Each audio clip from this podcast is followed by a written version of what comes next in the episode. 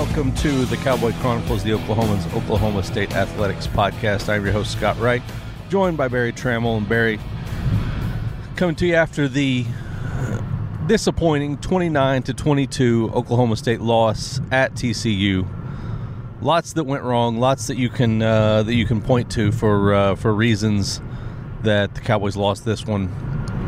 Uh, struggles on offense, uh, defense giving up too many big plays, things that have uh, have been the story of the last couple of weeks of uh, a few weeks of this of this team. So. Um, a lot to get into, and we'll uh, we'll try to break it all down. But uh, let's start. Let's start Barry with the defense. I think the uh, I think the secondary, particularly when they uh, when they lost Rodarius Williams and Tre Sterling to injuries, uh, I think the breakdowns back there were probably the most costly thing because the front was uh, was playing pretty strong uh, other than Max Duggan getting a, uh, getting free for a couple of long runs, one in particular for a, a, touchdown on fourth and one, I thought the front had played pretty well, but the secondary just couldn't handle, couldn't couldn't overcome the injuries. No, you know, the uh, the Cowboys played good defense, but when they but when they got torched, they really got torched. Four touchdowns, and um, Duggan was it? He had four pass completions of longer than uh, 30 yards on deep balls, plus an interference penalty. Most of that happened after Sterling and Williams went down. Cowboys just didn't quite hold up. And uh, you know, I thought all all along, all, all together, OSU's defense played pretty solid. I think it was what did I tell you? TCU had 15 possessions, I think and the Cowboys gave up four touchdowns. That's winning football in in 21st century Big 12 or any other conference. The nature of TCU's touchdowns, lots of big plays, lots of deep balls that set up other touchdowns. That makes you sort of wince. But the truth is the Cowboys played good defense in terms of efficiency and five takeaways. Yes. You give me a defense that gets five takeaways, I'll let them give up four long touchdowns every every Saturday because five takeaways should equal victory. So I have to give the OSU defense a pretty good grade, even with, um, you know, the the explosions of, of TCU. Is there anything else that uh, that, that, stands out about uh, about why this defense has uh, has uh, kind of hit the skids a little bit in terms of of giving up the big plays? Anything else that stands out to you? Well, you know the injuries haven't helped. Now you can't really get too deep into those waters because everybody's messed up this year. You know, every every year, every week, one of our teams plays TCU or Kansas State or Texas or whoever, and we focus on who's out for our team we don't really pay attention to who's out for the other team. TCU surely had some guys missing because of COVID. I just don't know who they are. Don't really care. Scoreboard doesn't care. But when you lose a Kolby Harvell Peel, which Cowboys played a couple games without Kolby, Sterling's been banged up, went out yesterday at halftime. Rodarius Williams misses the last two and a half quarters. Those are big time players. and when you when you lose those, they're tough to replace. Now, defensive backs are a little bit like the quarterbacks of the defense in this way. Whatever they do, we sort of know it. When they screw up, we know it. When they make a great play, we know it.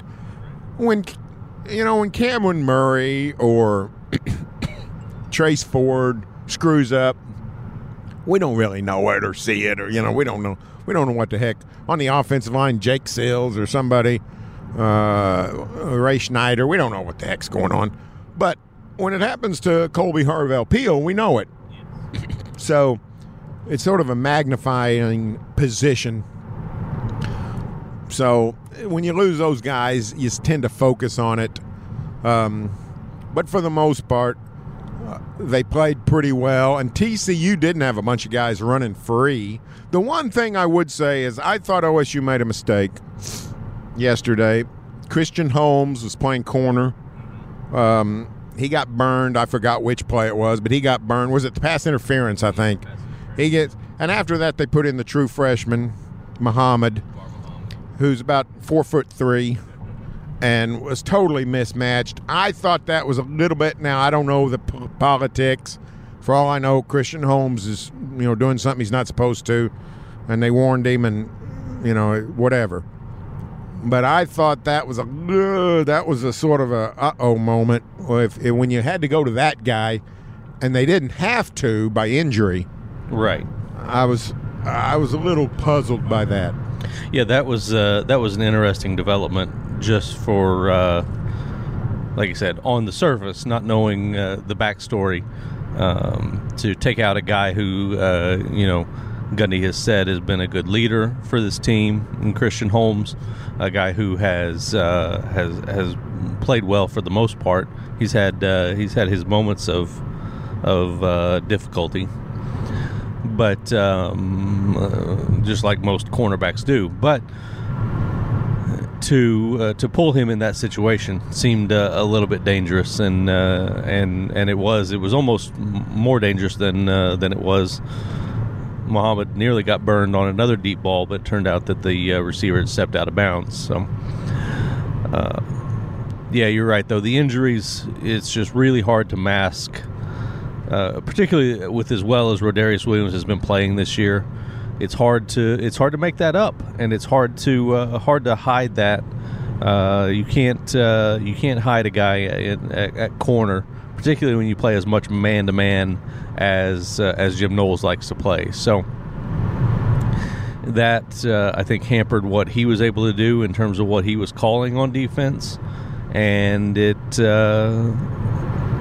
it, it, it put them in some uh, some difficult situations. But again, yeah. I, I want to go back to the takeaways. Yeah. In the fourth quarter of a tight game in which the offense wasn't doing anything, OSU's defense got two stops, make them punt stops, right, and two I'm just going to grab the ball from this guy and give it back to my team because we really need it. Plays right from uh, Ogbongbemiga. So uh, you don't rare you rarely see a defensive performance like that in the clutch. Right. Clutch defense. You know, you might get one turnover, an interception, or something, but it the the takeaways, all four fumbles, if I'm not mistaken, was one pick and four fumbles right. by TCU all four fumbles were not the result of, or none of the four were the result of like a botched handoff or a guy playing loose with the ball or just some linebacker laying a vicious hit. All four were they just OSU guys just grabbed the ball and just played pull apart. Right. And said, We're going to wrestle for this football. Yes. And to me, that showed a desire and a ferocity that I really admired, and I, I think the OSU defense, even on a day when they got torched a little bit, deserves a salute. Yeah, absolutely. Uh, it's it's really odd to see that many fumbles in one game that are like that. That uh, that you know Malcolm Rodriguez, Amen Ogbongbemiga, uh, just grabbing the ball and and pulling it free, popping it out. Um, Amen Ogbongbemiga did it three times three forced fumbles. Two of them he recovered himself. Uh, school record for three forced fumbles, which is uh, uh, you know uh, uh, that's that's a difficult record to set. Three forced fumbles in one day. Yeah, so he was he was clearly the star of the show for OSU, uh, and uh, you mentioned they didn't contain Duggan well. That was a little bit of a problem. Right. Duggan got loose, not so much on scrambling, but on the zone read. Mm-hmm. Cowboys did a great job containing the TCU tailbacks. They didn't do anything. No. But Duggan's, he's an elusive runner, and he's pretty fast. And he didn't really, you know, they, they let him loose three times for big gainers. And that to me that to me, those were as big as the big long pass plays. Yeah, and that uh, that fourth and one uh, zone read where they TCU blocked it perfectly, and uh, and he had wide open space, and uh, just had to outrun Jason Taylor around the corner, got got to the edge, and uh, and beat him off the edge. So. Uh, that one going 42 yards for a touchdown was was a huge play for for him. Uh, on the offensive side of the ball for Oklahoma State, they uh, they they couldn't run the ball in the second half for uh, for whatever reason, whatever uh, whether it was an adjustment by TCU uh, or um, Oklahoma State's offensive line was was wearing down. Um, it seemed like Jake uh, Springfield was was slow all day. Um, he seemed to be struggling a little bit on that that bum ankle. Um, seemed like he was having a little bit of trouble at left tackle. But for the most part, they started out running the ball really well.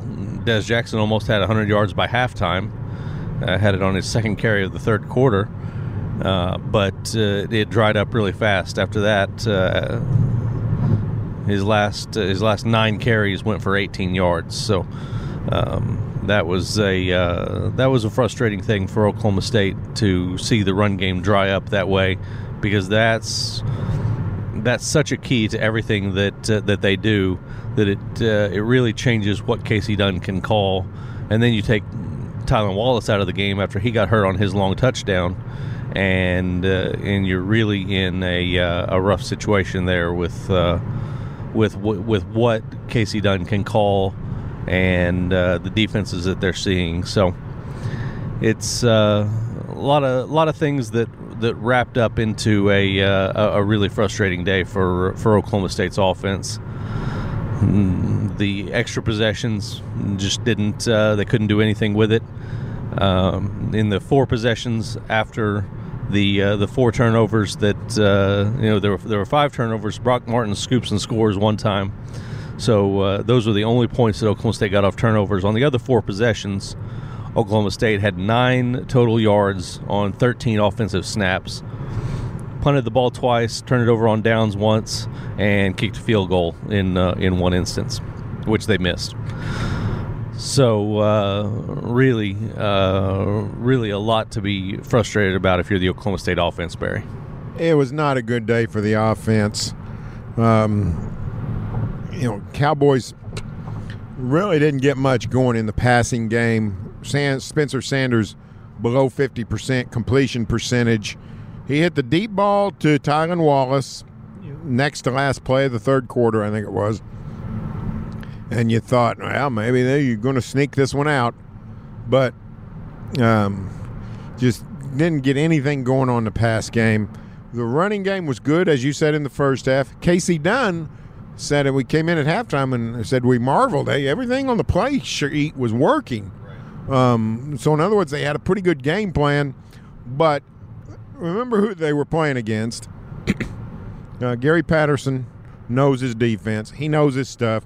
Whatever adjustments needed to be made to plug up the run defense at halftime were made. Des Jackson's longest run in the second half was four yards, and the uh, you know with no running game and no passing game. The one thing I do think OSU could have done more of is run more zone read and have Sanders keep it. He kept it five times and in the second half, and three of the five he made at least eight yards. He had runs of 8, 11, and 14, I think. And uh, I'd like to have seen more of that. We saw how effective it was with TCU and Duggan. Um, so I'd like to see the I'd like to have seen more of that with Sanders. The uh, you know the uh, OSU offensive line actually played halfway decent for what they have. Oh yeah, they, blocking the blocking agree. the run in the first half. They kept Sanders. Uh, well, I don't want to say he, you know, he was given zero. They were given zero sacks. I actually think there were two sacks for zero yards. The NFL counts a zero yard right. gain as a sack. College does not. College should. because that's a positive play for the defense if you sack a guy on the line of scrimmage. But for the mo and, and Sanders had to scramble a lot, throw the ball away or try to find a receiver. But for the most part, they got a pretty good game out of this patched up line. And then to not do anything with it, the defense set the offense up so many times, including twice in the fourth quarter in TCU territory, and they just couldn't get couldn't get anything on it. And uh, the red zone was abysmal.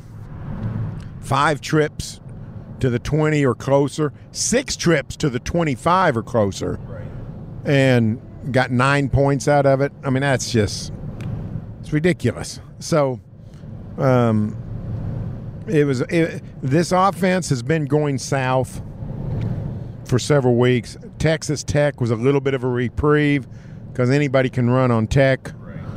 Uh, so you know, and now you go to Baylor and you got to worry about it because Baylor's pretty good up front, and it's you, you wonder if the Cowboys can find enough offense to win in Waco.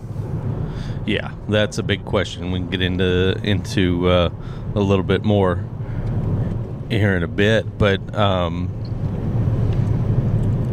I was a little surprised that the passing game struggled. I understand that that Tylan Wallace is a, uh, a an important factor, um, but if uh, if TCU when Wallace goes out, if TCU is loading the box, it would seem that you would have some uh, some opportunities for some one-on-one situations, and uh, they just didn't seem to uh, to come to fruition in the uh, in the fourth quarter for the passing game to uh, to to come to life. And I understand that uh, that you know Sanders is having to to get out of the pocket a little bit and and do some things and just in general in in general over the course of the entire season you rarely see Sanders rolling out on on purpose, and and that's something that surprises me. I, I, it shocks me that they don't get him out of the pocket more because I think he throws pretty well on the run. Yeah, and uh, it he often has to. Right, exactly.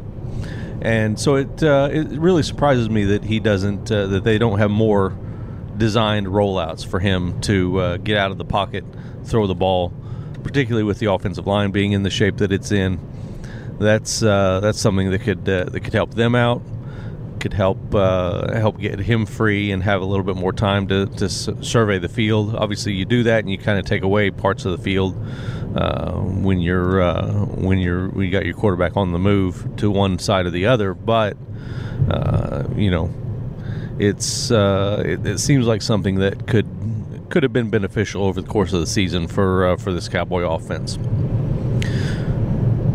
Now, uh, that said, they're still, like we've discussed uh, a million times, they're still dealing with major injuries at, uh, at, at on the offensive line.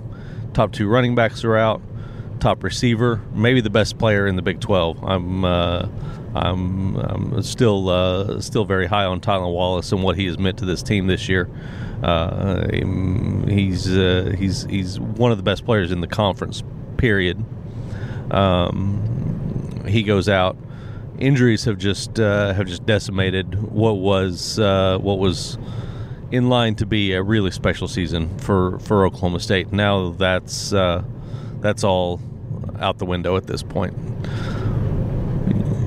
How does uh, how does a team now bounce back and uh, and go play against a really good Baylor team and in a in a in a tough situation when you've uh, you're you're going on the road again. You're, uh, you're playing a Baylor team that is uh, that is, looks much better than they did, um, you know, five weeks ago. Um, you know, if they if they had played this game in uh, in October when it was supposed to be played, uh, it was probably a, uh, a, a I don't want to say an easy Oklahoma State win, but uh, you would have felt a lot better about it at, th- at that point. Uh, whereas now it's a uh, it's a scary situation for Oklahoma State going into Waco next week. Yeah, Baylor's a funny team. Baylor, I mean, we're Baylor's two and six. Um, so it seems funny to sit here talking about how good they are. But you know they take the Sooners, uh, put up a big fight Saturday night in Norman, lose 27-14. I think OU had under less than 300 total yards. They beat Kansas State the week before. They lose the week before that on a last-second field goal. Uh, lose to West Virginia in overtime. So, uh, you know, I think Baylor's better than its record. Baylor's defense controls the front line, and they seem to be pretty good on the back end. I think OSU's going to have to win a low-scoring game. I don't think I don't think you can go down there and think, well, we'll beat them 41-35. Now, Charlie Brewer, the Baylor quarterback, is sort of a he's sort of a Max Duggan, only not as good. Can't run as fast. May not be able to throw as good. I don't know. So uh, the defense is going to have to is going to have to uh, probably win this one. Baylor's beat up too. Their their tailbacks are depleted. Um, so it's a game you can win, and you need to win. I do think the Cowboys will be ready because, like I said, I didn't see any quit. And Gundy, you know, to Gundy's credit, he really went out of his way to talk about the team's competitiveness and how much they tried. And that's, you know, when you talk about football competitiveness and effort, you're really talking about the defense most of the time. Because when teams, it's easy for offensive players, especially the people who get to touch the ball. Uh, they they sort of always stay motivated, just because hey, what if I score? I get to score touchdown. You know, everybody wants to score touchdown. So sometimes when you talk about teams quitting, what you're really saying is they're quitting on defense. You know, if a team gets beat 27 to 3, nobody ever says, ah, the offense quit. But if you get beat 66 to 28, sometimes people say, ah, the defense has quit. The defense didn't quit yesterday. I mean, they fought the whole dang way in in difficult circumstances. So I think if I think there's a good sign that OSU will go to Waco still in competitive mode. In this COVID year, one thing we've learned is that there are all kinds of things that we enjoy that can be taken away from us. And football in some small way has been taken away from these guys and potentially could have been i think i think players sort of recognize that and i think players want to play the ones that are still out there want to play. So i think they will. So i i expect osu's defense to have another strong game. Can they can they win a close one? A low scoring? I think they're going to have to. I would agree. I, I, you look at what Baylor's doing on defense right now, and you don't feel that it's a a good situation for Oklahoma State to be going into. It's uh, really tough time for uh, for what they what's been going on with their offense. Uh, but you're right. Gundy was uh, was was he was fired up talking about the effort of his team in post game uh, on Saturday. So that's uh, that's an important factor for uh, for this team because uh, because they've had you know I mean I go back to January when Amen and Tylan and Chuba were sitting on that stage talking about national championships and Big 12 championships. And to have the season go the way that it has is uh, an incredibly frustrating thing for for a bunch of 21 22 year olds that uh, that uh, that had really high hopes for what they could uh, could accomplish this year, and to reach this point now and need to finish out strong. I think the uh, the the effort aspect is something that uh, that can't be downplayed because uh, because these guys really are um, really are giving a lot of good effort. So want to touch quickly on the kicking game because that was uh, yes. uh, was a disaster and confusing and uh, and all sorts of stuff yesterday. Um, ben Freehill, third string kicker, comes in for the first two extra points misses the second one that he attempts, which uh, did impact the game. It obviously one point wouldn't have uh, changed the game, but it uh, it did impact the game later on.